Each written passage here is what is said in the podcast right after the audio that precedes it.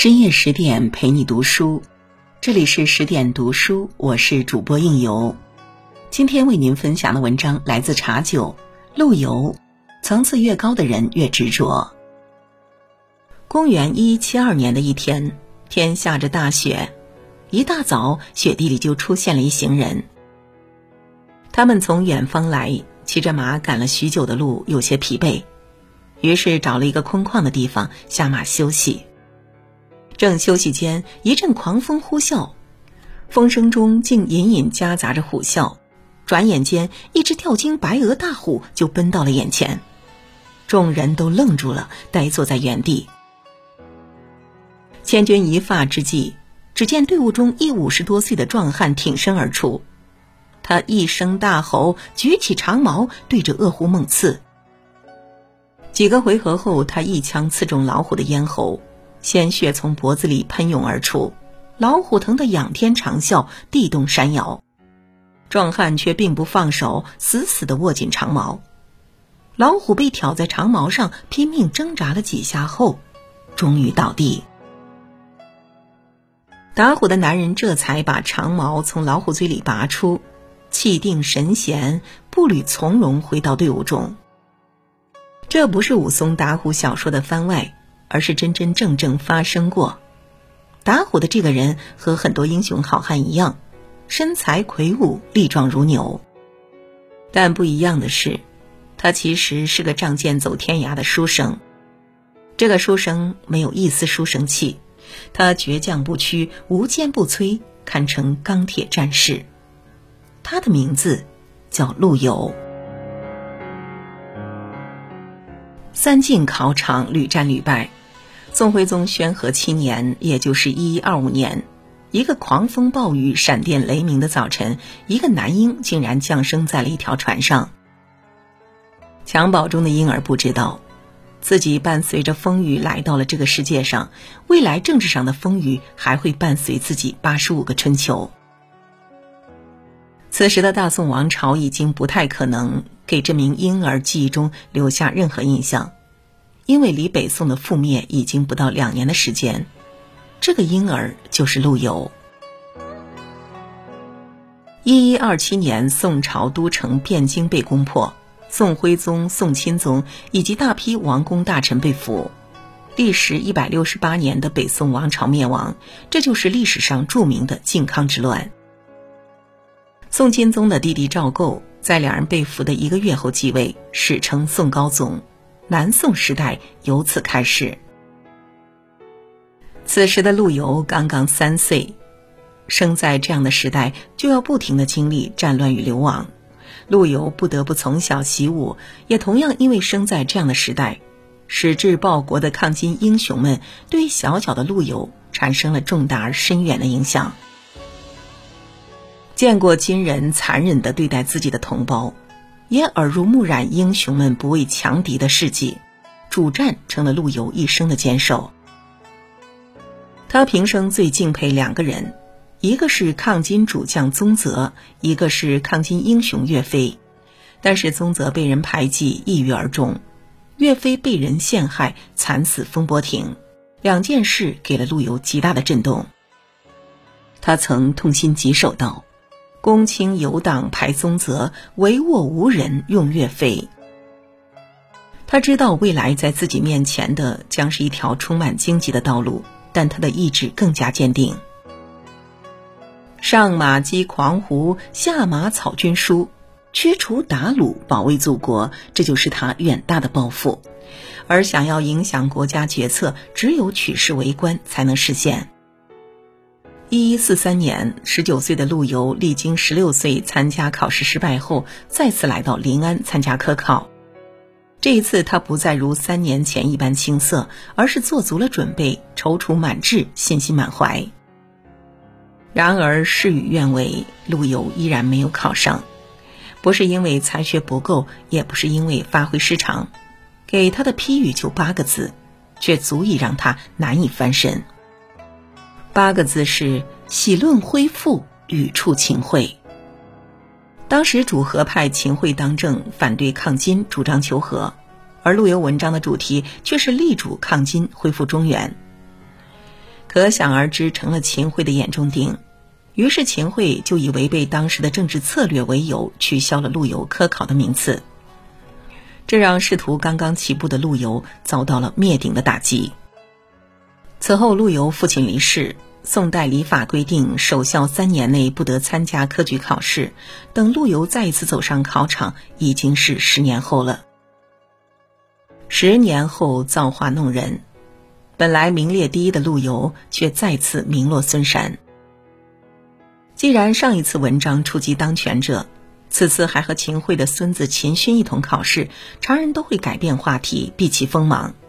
然而陆游没有，性情耿直的他没有吸取十年前的教训，仍旧力主抗金。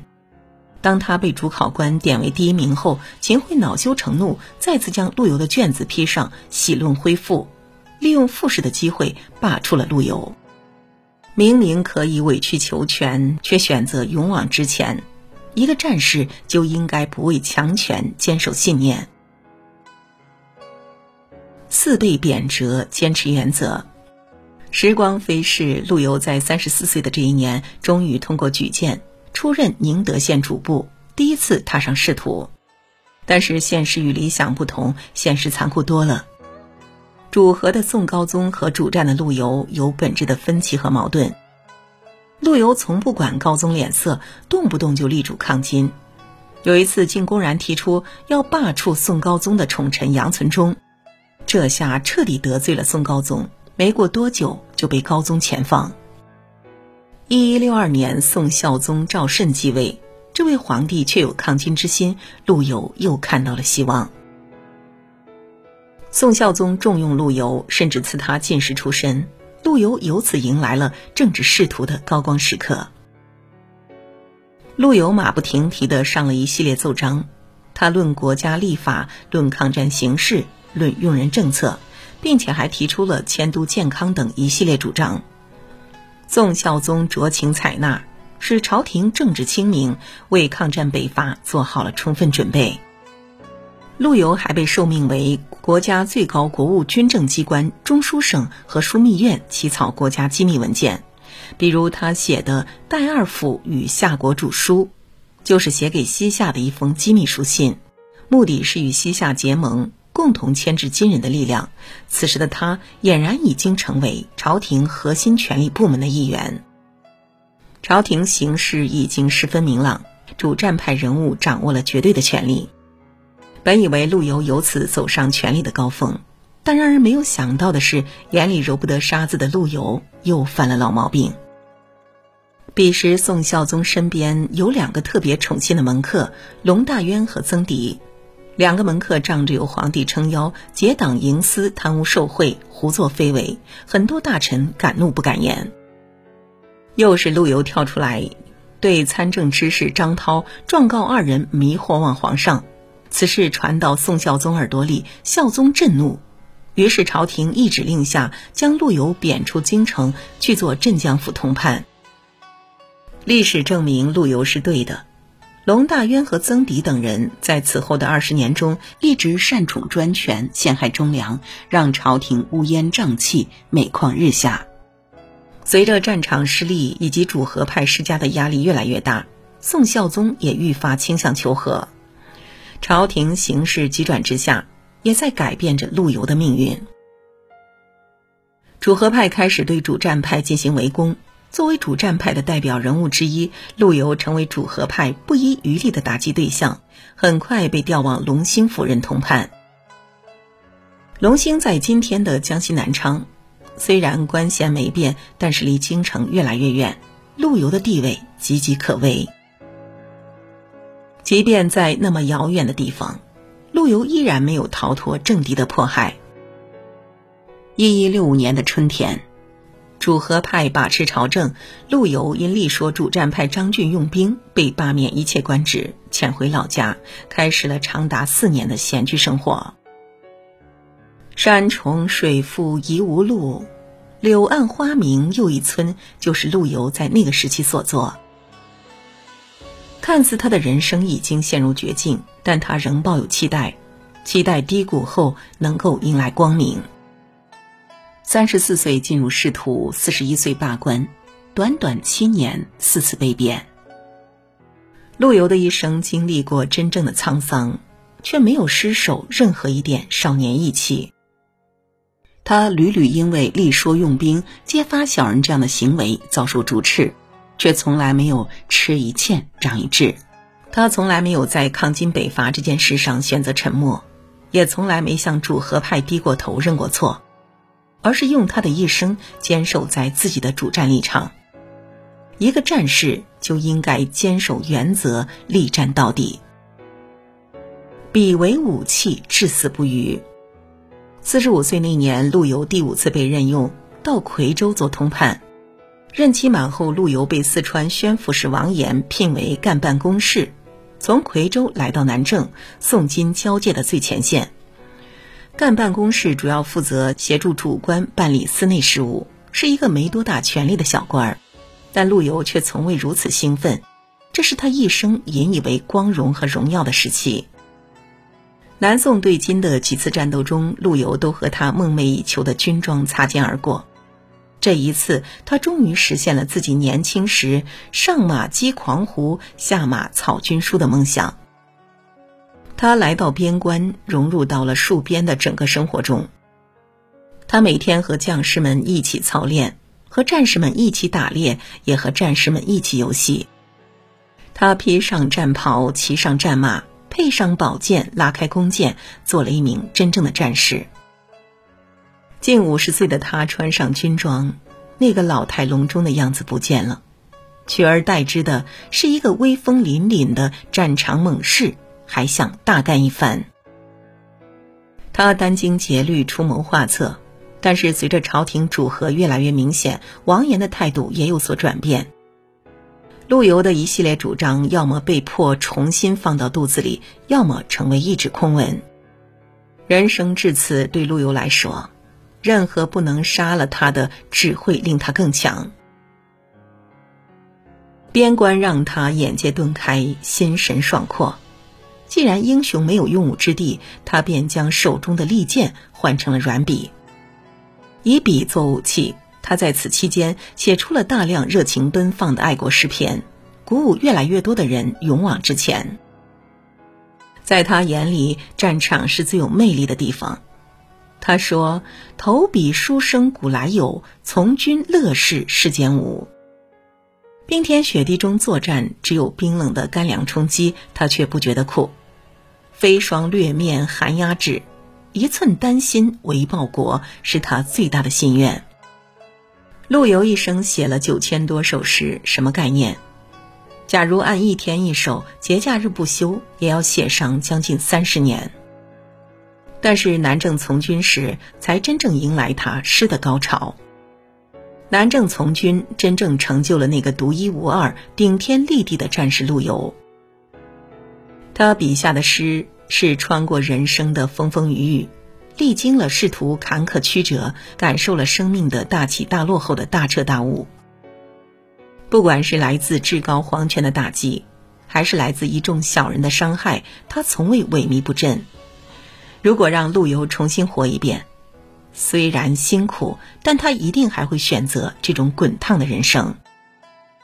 一个战士就应该百折不挠，永不言败。在陆游生命的最后，激荡在他心中的只有一份极其纯粹的感情——爱，对这个国家最深沉的爱。他的一生都在用一个战士的姿态，以心中的大爱守护这个风雨飘摇的国家。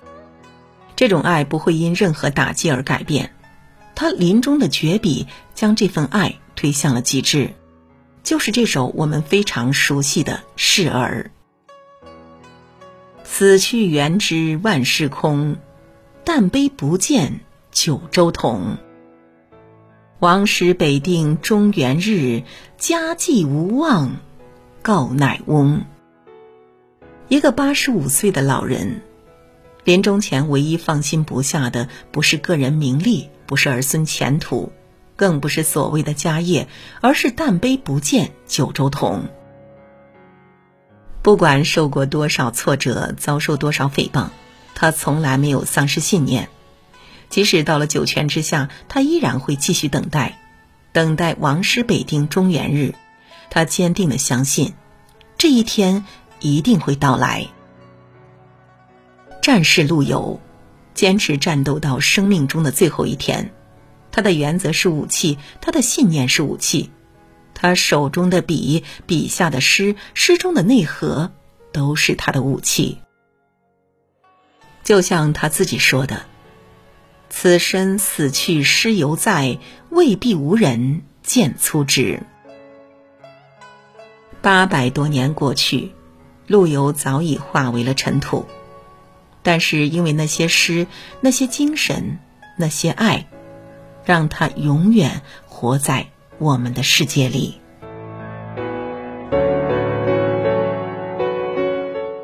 好了，今天的内容就为您分享到这里。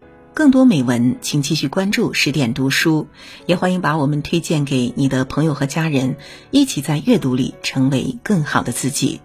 我是应由，让我们在下个夜晚再会了。